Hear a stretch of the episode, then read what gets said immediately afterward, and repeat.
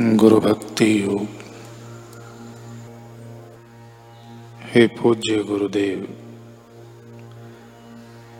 हे मेरे अविद्या के विदारक,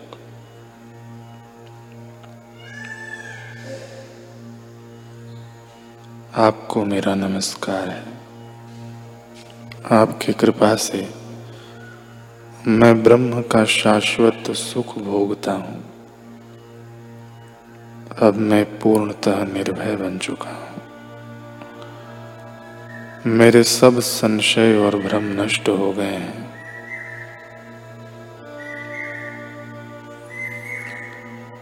उपरोक्त मंत्र में शिष्य अपनी अंतरात्मा के अनुभव गुरु के समक्ष व्यक्त करता है। शिष्य अपने गुरु के चरण कमल में साष्टांग प्रणाम करता है। उन पर श्रेष्ठ फूलों की वर्षा करके उनकी स्तुति करता है कि हे पूज्य पवित्र गुरु, मुझे सर्वोच्च सुख प्राप्त हुआ है। मैं ब्रह्मनिष्ठा से जन्म मृत्यु की परंपरा से मुक्त हुआ हूँ। मैं निर्विकल्प समाधि का शुद्ध सुख भोग रहा हूँ। जगत के किसी भी कोने में मैं मुक्तता से विचरण कर सकता हूँ। सब पर मेरी समदृष्टि है। मैं प्राकृत मन का त्याग कर चुका हूँ। मैंने सब संकल्प एवं रुचि अरुचि का त्याग किया है। अब मैं अखंड शांति का अनुभव करता हूँ। मेरे आनंद के अतिरिक्त, अतिरेक के कण में पूर्ण अवस्था का वर्णन नहीं कर पाता। हे पूज्य गुरुदेव, मैं आवाक बन गया हूँ। इस दुस्तर भव सागर को पार कराने में आपने मुझे सहाय की है। केवल गुरु ही शिष्य को साधना का रहस्य बता सकते हैं।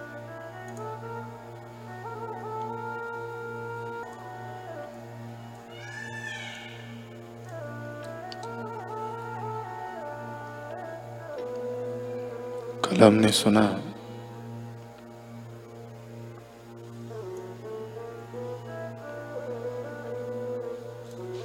रामानुज जी का प्रसंग।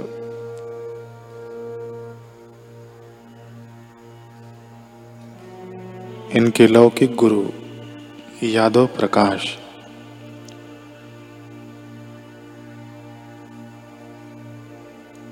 इन्होंने मंत्र की व्याख्या ठीक से न की।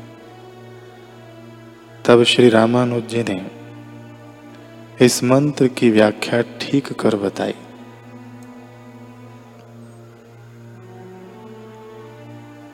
रामानुज के मुख पर आज साक्षात माँ सरस्वती विद्यमान थी। विधारा प्रवाह बोले सर्वम खलविदम ब्रह्म का अर्थ संपूर्ण जगत ब्रह्म स्वरूप है। तब होता, जब जगत, तब तज्जलान उस अर्थ को विशेषित न करता। कहने का अभिप्राय यह है कि संपूर्ण जगत ब्रह्म से उत्पन्न हुआ है, उसके द्वारा संचालित है। प्रलय काल में उसी में लय हो जाएगा। जैसे एक मछली पानी में जन्म लेती है, पानी में जीवित रहती है, पानी में ही प्राण त्याग देती है। पर मछली पानी नहीं है, वैसे ही जगत ब्रह्ममय है। ब्रह्म स्वरूप नहीं है। अब तक शिक्षक यादव अपना धैर्य व संयम पूरी तरह खो चुके थे। प्रबल ईर्ष्या के वेग में उन्होंने रामानुज से कहा, यदि तुम मेरी धारणा और मत का सम्मान नहीं कर सकते तो यहाँ शिक्षा ग्रहण करने क्यों आते हो? अपनी एक नई पाठशाला क्यों नहीं खोल लेते? इसी वक्त मेरी दृष्टि से दूर हो जाओ और वापस लौट कर आने की भूल मत करना। रामानुज ने सविनय शिक्षक के चरणों में प्रणाम किया और उस दिन से यादव प्रकाश की पाठशाला में जाना बंद कर दिया। उधर श्री रंगम में पूर्ण सदगुरु यमुनाचार्य जी का स्वास्थ्य अचानक खराब हो गया। कांचीपुरम से दो ब्राह्मण यह समाचार पाकर श्रीरंगम पहुँचे। उनके पहुँचते ही यमुनाचार्य जी ने उनसे रामानुज का समाचार पूछा। रामानुज के प्रति यमुनाचार्य जी का अगाध प्रेम था। ब्रह्मवेत्ता महापुरुष थे यमुनाचार्य जी। रामानुज के कल्याणार्थ वे सदा श्री हरि से प्रार्थना करते। वे चाहते थे कि रामानुज यादव का शिष्यत्व छोड़कर परम वैष्णव मार्ग अपना ले। अब जब ब्राह्मणों ने उनसे कहा कि रामानुज ने यादव की पाठशाला छोड़ दी है। वे स्वयं ही शास्त्रों का अध्ययन कर रहे हैं। तब यमुनाचार्य जी ने तत्काल अपने परम शिष्य महापूर्ण को बुलाया और कहा, वत्स, तुम एक पल का भी समय व्यर्थ न करके शीघ्र रामानुज को मेरे पास ले आओ। उसके भीतर छिपे दिव्यत्व को प्रकट करने की बेला आ गई है। उसके लिए हमने कुछ विशेष कार्य चुने महापूर्ण गुरु आज्ञा के अनुसार तुरंत कांचीपुरम की ओर प्रस्थान कर गए। दिन भर यात्रा करते भोजन ग्रहण करने के लिए भी अधिक देर न ठहरते। केवल रात को ही किसी सौभाग्यवान गृहस्थ के बरामदे में आराम करते। इस तरह चार दिनों में वे कांचीपुरम जा पहुँचे।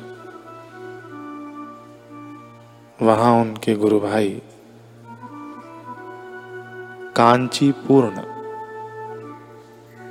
एक मंदिर में भगवान वरदराज यानी कृष्ण की सेवा कर, सेवा में नियुक्त थे। वरदराज के दर्शन व कांचीपूर्ण से मिलने के बाद शिष्य महापूर्ण सीधा रामानुज के पास गए।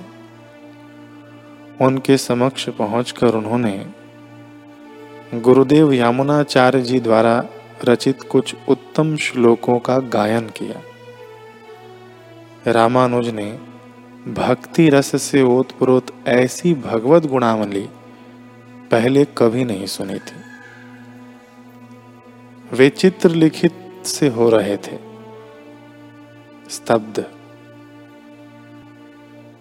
महापूर्ण के चरण कमलों में प्रणत होते हुए मधुर वाणी से बोले आज का दिन अति शुभ है, जो मुझे आप जैसे महात्मा के दर्शन प्राप्त हो। आपके मुख से प्रभु की यह पवित्र गाथा सुनकर मैं गदगद अनुभव कर रहा हूँ। कृपा कर बताइए कि इन उत्तम श्लोकों के रचयिता कौन है? महापूर्ण ने कहा कि मेरे सदगुरु श्रीमद यमुनाचार्य जी द्वारा ये श्लोक रचे गए हैं। रामानुज ने कहा, यमुनाचार्य जी, मैंने भी उनकी ख्याति सुनी है, परंतु वे तो आजकल अस्वस्थ है ना। फिर आप उनकी पद छाया से दूर यहाँ कांचीपुर में किस उद्देश्य से भ्रमण कर रहे हैं? आपको तो वहाँ होना चाहिए। महापूर्ण ने कहा, उन्हीं की आज्ञा से मैं यहाँ आया हूँ। गुरुदेव ने आपको स्मरण किया है। आपको साथ में लाने के लिए कहा है।